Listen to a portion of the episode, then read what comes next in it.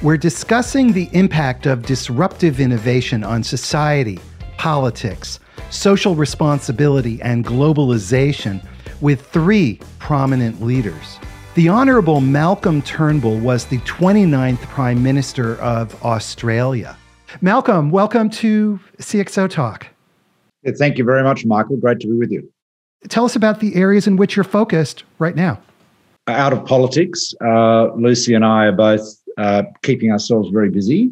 Um, we're being much more, we're spending more time with our grandchildren. That's important. Um, but we're also, uh, from a business point of view, and apart from speaking and doing events like this, we're back in the venture capital business. So, in years past, we've been involved in starting and supporting and investing in early stage companies, almost all in the technology area.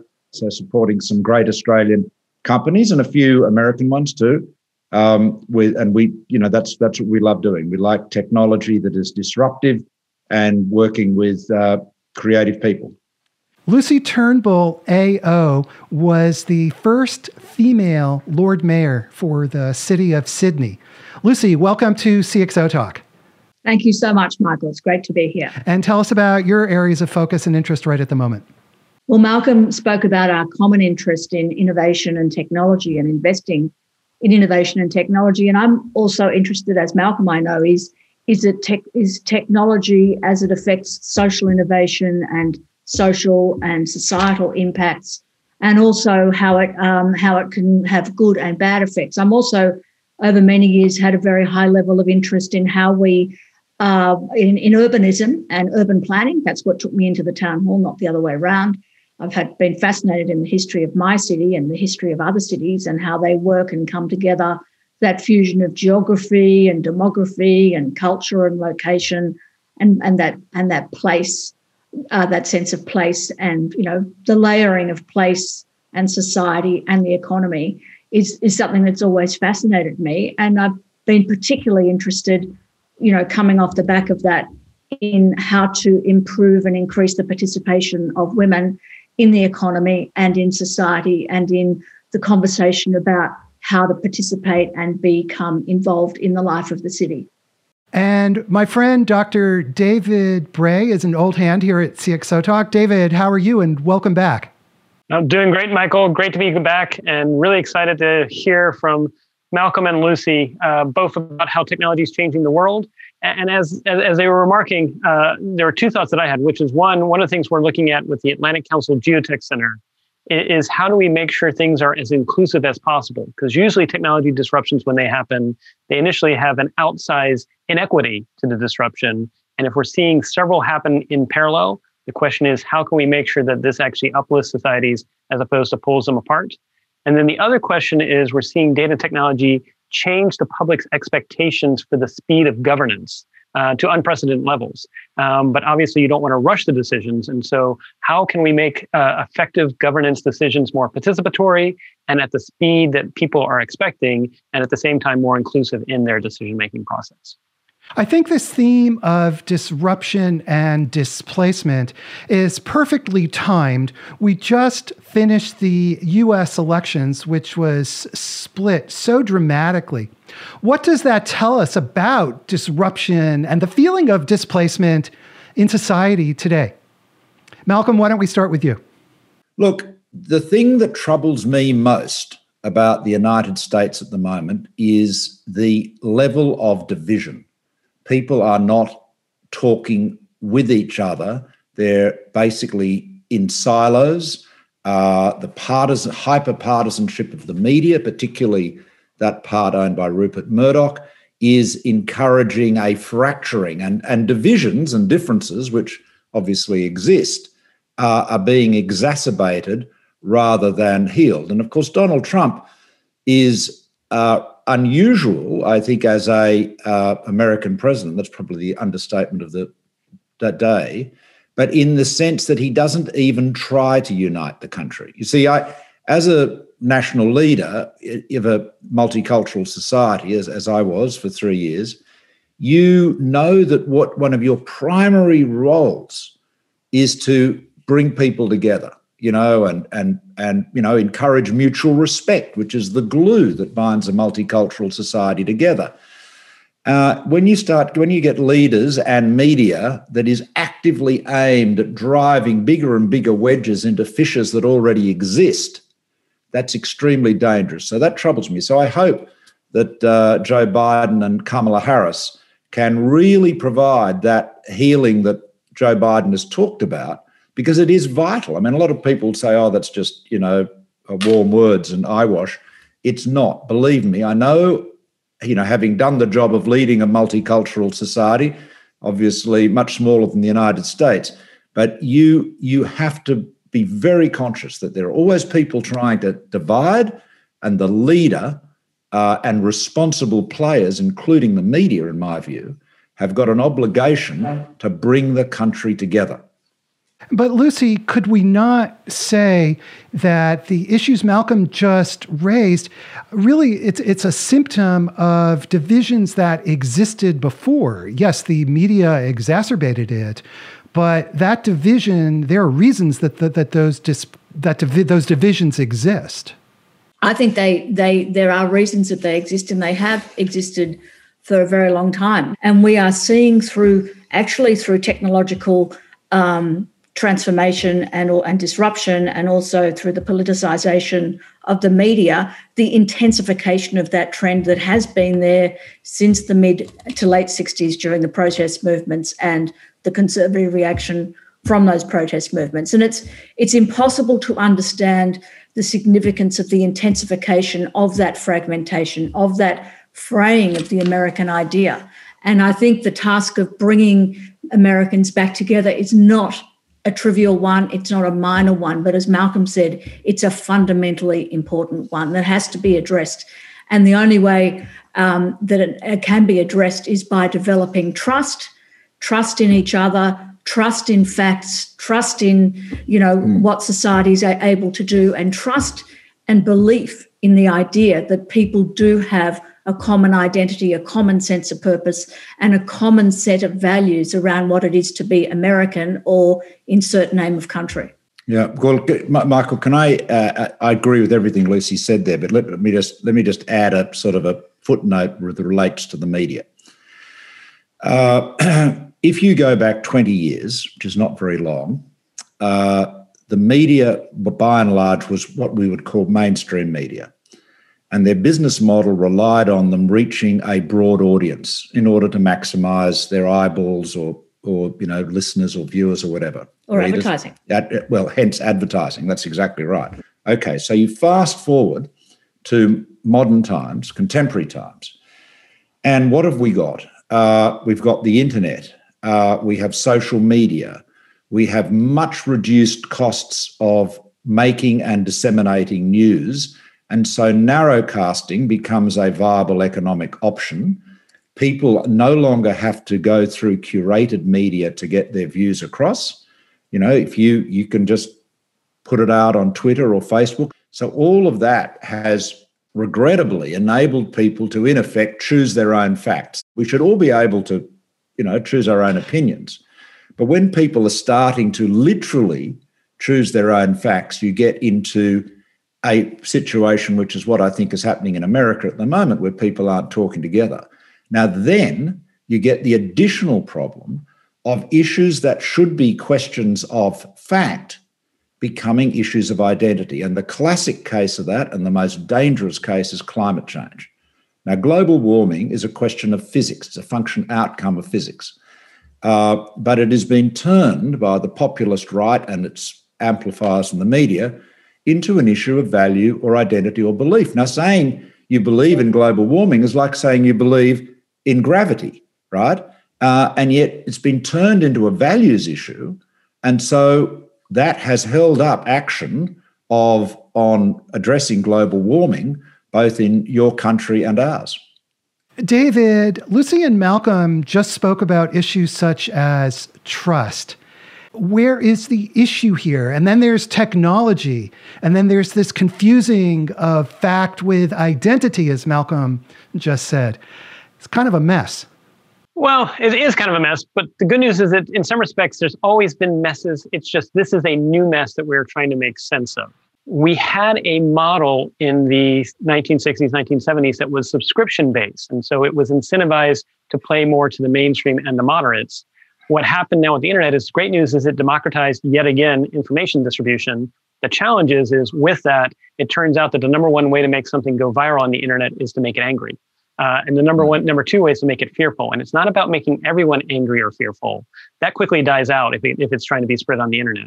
What you want to do is make one group angry and the other group angry in response, and it bounces back and forth. The good news is technology is getting democratized.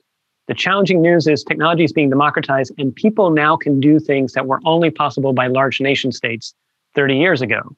That includes being able to do things that only the national security functions of large nation states were able to do 30 years ago, mm, which includes correct. misinformation, disinformation, which includes knowing your location. I mean, we've super empowered individuals, but but going back to sort of how we opened, it's not clear that we've super empowered everyone equally let alone it's not clear we thought about how open societies where we do have pluralistic na- narratives versus more autocratic societies they can autocratic societies can solve this easily. There's one narrative if you don't like it you're fired imprisoned and or killed.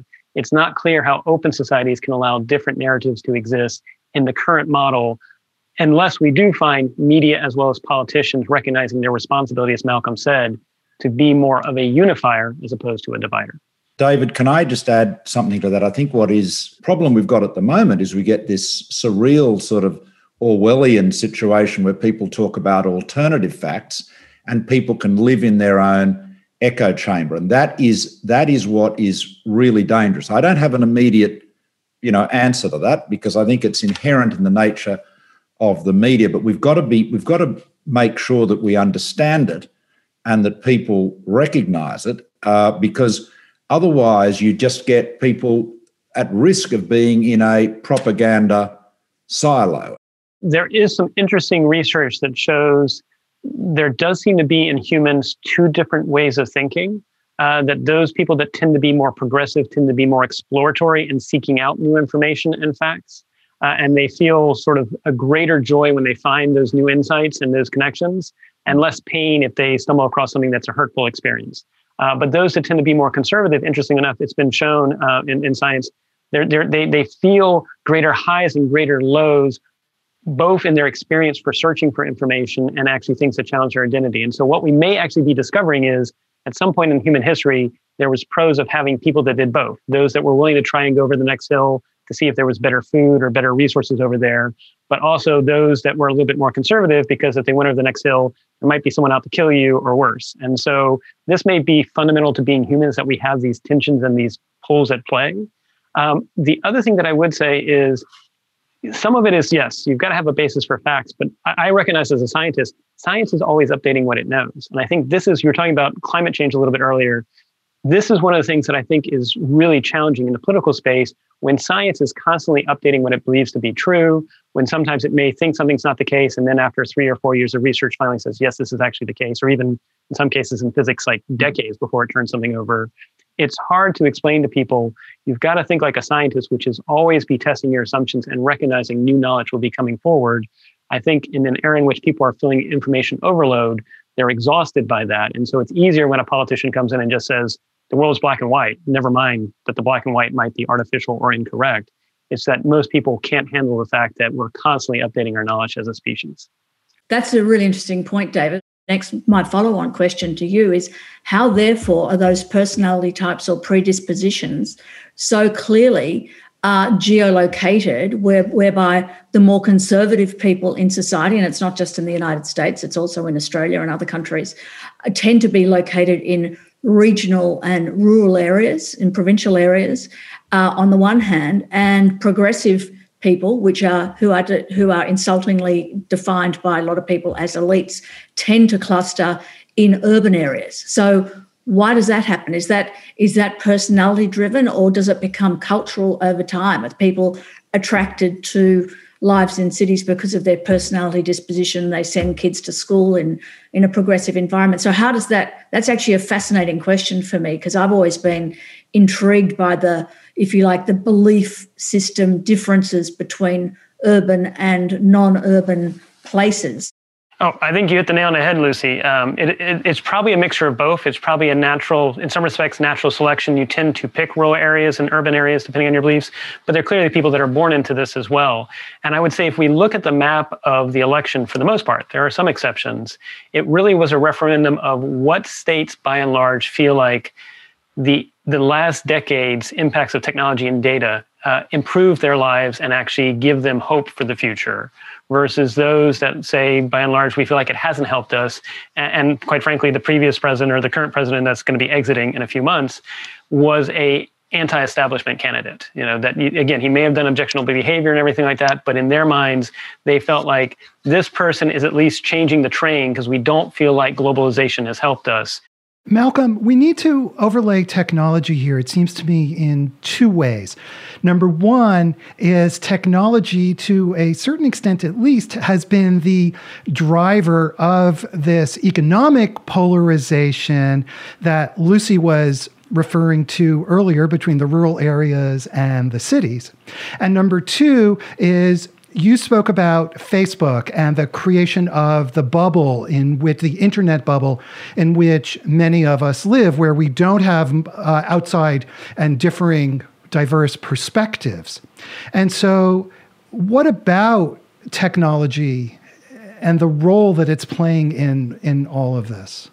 The first thing is that you know the the march of technology is you know you can't be resisted. You know we I mean the, the tenor of our times is change at a pace and scale that's utterly unprecedented, and you know that's that's not going to change. So you may not uh, be interested in uh, uh, you know the volatility of our times, but it's it's interested in you. It's going to impact on you. So we've got to basically learn to live with it. We've got to make it work for us, and we've got to be very alert. Leaders, in particular, have to be very alert to the fact that it impacts different parts of the community differentially and ensure that uh, parts of the country are not left behind. So, one of the important things has got to be in terms of planning with dealing with an area like that is to make sure that it goes from being a coal fired energy hub, if you like, to being a green renewable energy hub. And, and that's very feasible. You know, this and this is something that that planners should be doing in the United States as well, because wherever you've got a big uh, center of coal-fired generation, you've got a lot of transmission infrastructure. That's very expensive, and you know, transmission lines will carry electrons regardless of whether they're generated by you know pumped hydro, solar, wind, gas, whatever. So you've, you've got to got to really focus on making sure that there are no areas that are left behind. And I think that was, you know, the, the term that sums up the problem is the term the rust belt. There should never be a rust belt. You know, when a when a factory, when a plant is obsolete because of technology and you know whatever uh, technological developments, it should be replaced by something else. You know that there should there should never be a rust belt. It's a term we've got to try to eliminate uh, because really what rust is is a synonym for forgotten. And that's you know that's been the that has been the great failure. And so when you've got a big city and a business or an enterprise closes down for whatever reason the people who work there have got a reasonable prospect of finding jobs somewhere else where you've got a more spread out economy and you've got smaller towns and cities that are dependent on one company or one industry, when that closes down, you've got a major problem because there aren't alternatives. So, you know, people often decry big cities, but uh, big cities have a very big advantage that there are always multiple opportunities uh, for employment, and that's not always the case in smaller communities. Now, what, that doesn't mean everyone should move to the city. What it means is, and we can do it today because we've got all the great communications technology, uh, you know, broadband, et cetera, et cetera. What we must do is make sure that the that smaller communities, regional communities, are not left behind. I'm really enjoying what Malcolm and Lucy are sharing because it it gives me hope that we can turn the corner uh, on where we're at. But I, I, I, will I'll say I'll give three E's uh, for your listeners, recognizing you know they're, they're, they may be in the private sector or they may be in the public sector trying to figure out how to make things work. Three E's that sort of unite and build on what uh, Lucy and Malcolm just shared, which is the first one is it's about employment, second is about education, and third is about engagement. On the employment side, Lucy and Malcolm were both asking the question, you know, what drives people to sort of pick one sort of more, uh, maybe possibly more conservative versus less progressive stance? I would say if you feel like your employment prospects are threatened, you may be more likely to look for more of an authoritarian individual. And I think this is fascinating because while we're in a world in which government can do some stimulus spending, obviously we spent a lot of stimulus already on getting out of the pandemic. I think a lot of it's going to have to be the private sector also recognizing what can they do to create more of a startup ecosystem mindset in areas that were not the West Coast or not Boston or Seattle. And as Malcolm was saying, through communications technology, we can actually now make it so that you have mobility when it comes to finding employment, that you're not tied to your geography. The second is education. Lucy was actually asking the question about, you know, what makes people go one way or the other. I think in the past, and, and the fact it's not unique to the United States, rural areas have always had the myth that people that go to urban areas come back changed. They're the changelings, or they're not the same when they come back. And that's probably partly through the college experience or the university experiences they have. Now, not everyone has to go to university anymore, but now that we can provide, we can provide education online, how can we make it so this is a transformative experience for everybody? Again, not tied to your geography, but instead it's available to everybody. And then lastly, I'll end with engagement. Um, we were talking a little bit about the responsibility of uh, particularly some of the large social media companies and media companies. Uh, I actually created my first social media account in 2013 but I would say I could see a shift even just from 2013 to 2015. 2015, the tenor started changing. Uh, I started seeing more bots than humans. And, and, you might think that these, these companies have an incentive to get rid of the bots. I would say it's only recently then they started cracking down on it. 2015 was the time when some social media companies all of a sudden started showing profits. And that's when they allowed ads to autoplay without a human clicking on them. I'm pretty sure it wasn't more humans viewing ads. And so while they can say we're not we're not writing algorithms that try to amplify extreme content, if what they're trying to do is write algorithms that amplify engagement, don't be surprised if that sometimes does the narrowcasting that Malcolm mentioned. And the question is, how can we make being a moderate, being a collaborative individual exciting again? And how can we make that go viral versus more the extreme things on the fringes? Malcolm, many of the listeners of this sh- to this show are technologists, work in technology. Do technology companies have a special or unique kind of responsibility given the that they're drivers of wealth as well as drivers of division through social media Facebook and so forth? I mean, I don't think every technology company is a driver of division. The aim is for them to be disruptive, obviously, and uh, you know, rattle the cage of the established order and uh, and you know succeed. Right? That's that's that's what that's what makes it exciting. Do, do, things that make people's lives better. Correct. Right? That's right. But and that's that's that's right. And you've got to you should be trying to design into your product. Uh, you should maybe making them, for example, safe by design. If you're uh, you know, consumer facing, particularly if you're social media, you've got to really, really think about the impact of what you're doing. And you've got to, you've, you know, I think the, the concept, uh, our e-safety commissioner, Julie Inman Grant, who's uh, actually an American originally, Seattle, Seattle. formerly from Seattle and yeah. formerly Microsoft and Twitter, who uh, I appointed to be our e-safety commissioner. Julie's got this very good point she's pushing, which is safe safety by design, and it is. I think that is that's critically important because you've got to basically say, okay, what am what are we making here, uh, and let's just pause for a second and just imagine, think about how it could be misused. What could be the adverse consequences of it? What can we do to mitigate that? Um, and you know, I mean, and you, you can't mitigate everything. I mean, if you build a road a road will be used by people going to work, people taking their kids to school. It'll be used by bank robbers on their way to rob a bank.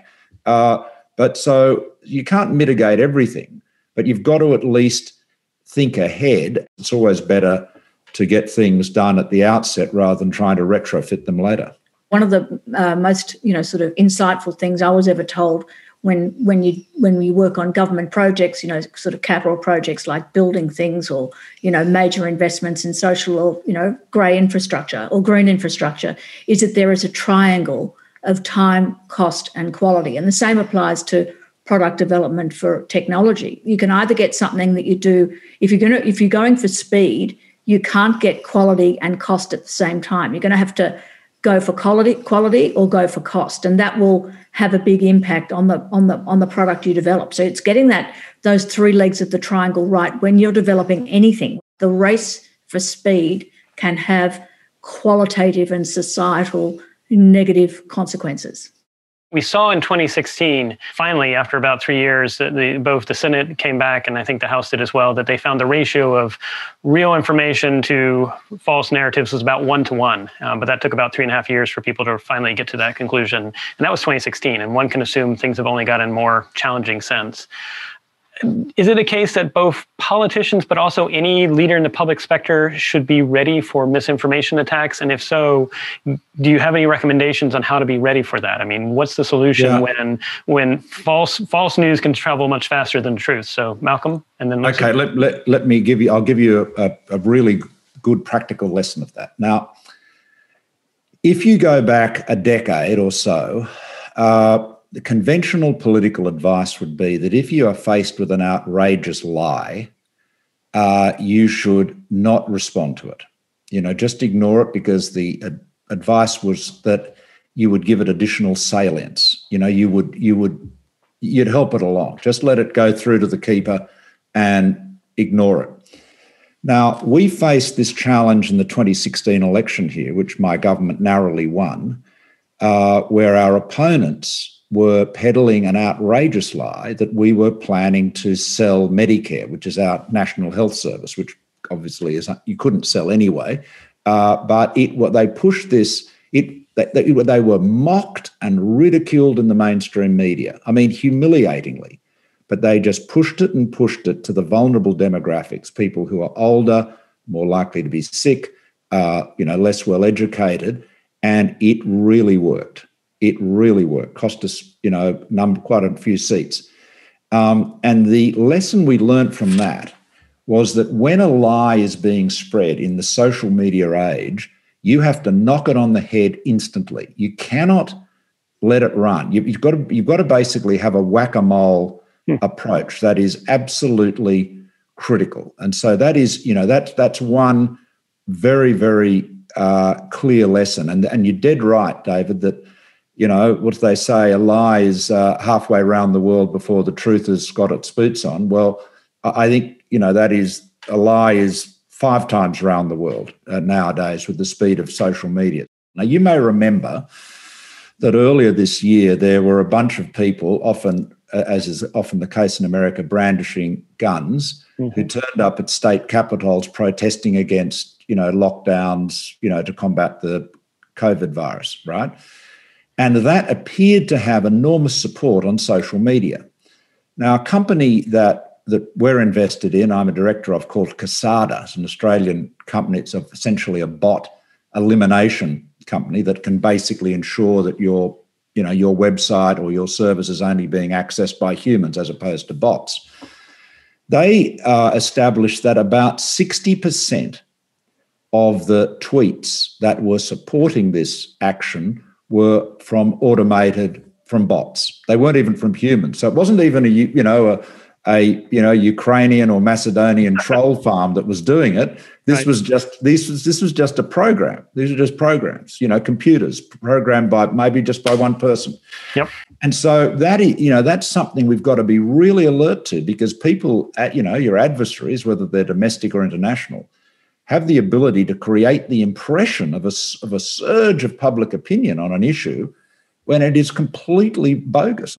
If you could actually, with social media streams, identify where they say likes or thumbs up, thumbs down, or whatever it is, if they if they could actually characterize or identify that the likely ratio of bots to normal humans is, you know, X to Y, that would be enormously helpful in the community calibrating what the strength of the the underlying support is for a particular piece of information or disinformation it's it's fascinating because what we're seeing, particularly as, as, you talked about, using bots to manufacture the appearance of social mobilization, and it's getting even more interesting where they'll a human will initially create the account, so they get past the captchas and everything like that, and then they'll shift to letting the bot do it. And then the moment either mm-hmm. Twitter or Facebook's try to crack down on them, they'll get the human back in the scene and say, no, no, no, I'm a real person. And then when they turn away their attention, so that leads to the, now the optimistic question, or the question I like to ask both of you, because uh, one, I know you're you're doing a lot on the world stage, and, and I really am impressed with what you're doing, uh, basically to translate to positive action and investing in companies. Is it a case now that maybe the best way to predict the future is to invest and build it? And so, is this a world where maybe maybe venture capitalists and funds that actually invest in building the kind of world we want to see can have an outsized yeah. influence, especially in tech, to building a better world? And, and and I'd be interested in your thoughts on that. I think that's right. I think technology has enormous power to do harm and good, but let's concentrate on its power to do good. And I think that, you know, that is something that is vitally important that we do, that we don't just always denigrate technology and say that it's universally a bad thing. It isn't. We've got to support good things and work with it because, you know, especially with a, a recessionary low interest rate environment, the circumstances or the, you know, I guess the in, in economic environment to invest in, um, you know, sort of early stage venture technology, uh, you know, sort of opportunities is actually very uh, big because people will not particularly be terribly attracted attracted to get super low interest rates if they hold cash and they will be able to they will be prepared to put more money into more risky and speculative things now i'm not suggesting that people with um, small amounts of money should risk their capital. But there is an opportunity for, I guess, the investment community to, you know, to, to take to seize that opportunity. And I think that's really happening. And the great thing would be to do that in the space of improving the community conversation, the national conversation, and you know have it more informed and fact based. Uh, uh, you know, uh, you know, in developed nations and undeveloped nations, and you know that there's a huge opportunity to do that. There's also a huge opportunity to do that in the um, in the environmental space and to you know get investments in what will be transformational and critical to the survival of our planet. Yeah, I agree. I agree with all of that. I mean, look, let's face it. Technology is going to save the planet. I mean, you could, I suppose, you know, if you think, uh, if if you believe that global warming is the biggest global challenge we face, and I think it clearly is, um, uh, people need to have energy. They they uh, we've got to have energy from zero emission sources.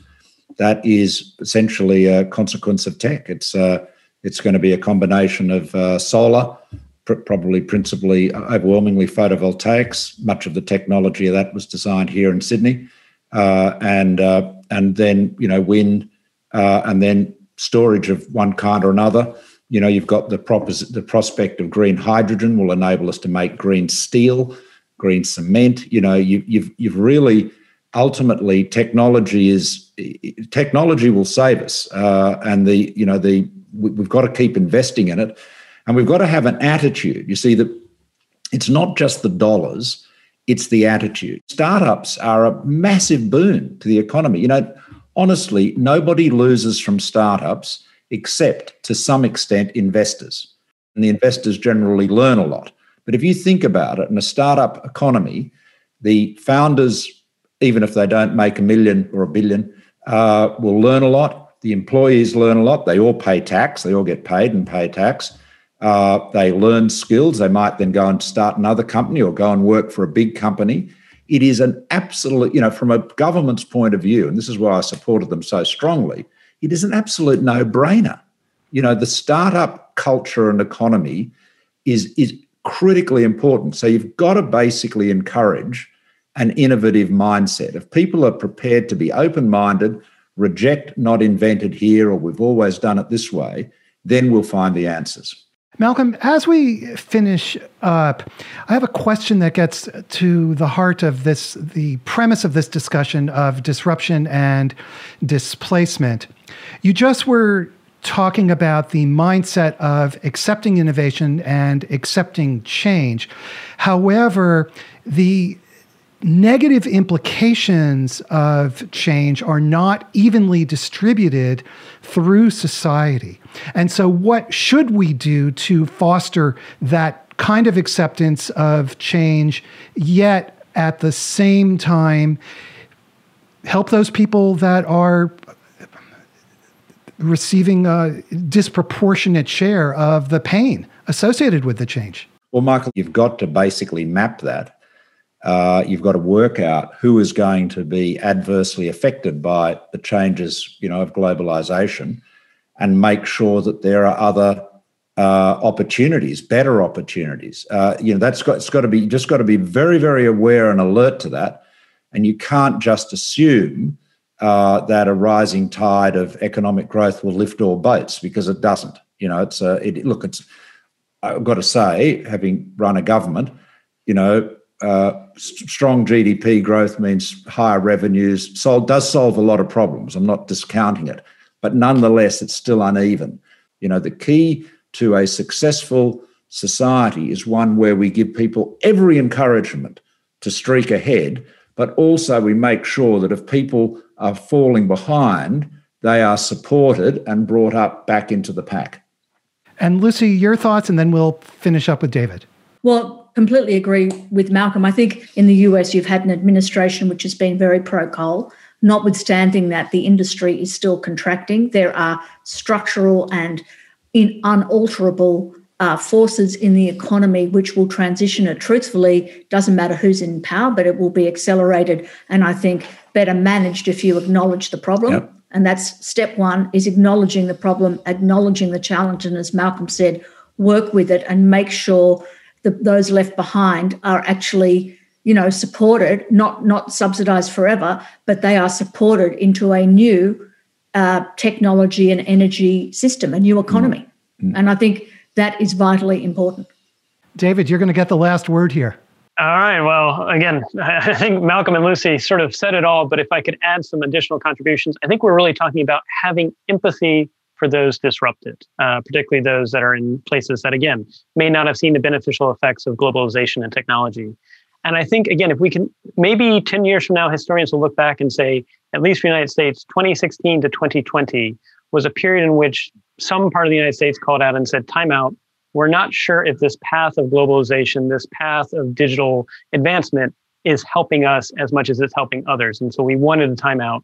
And two, though, I think we've got to say part of this responsibility, we can't just say that's government's role to fix it's going to require whether you're in the private sector as a CEO, private sector as an investor, private sector is just a positive change agent that wants to make things happen.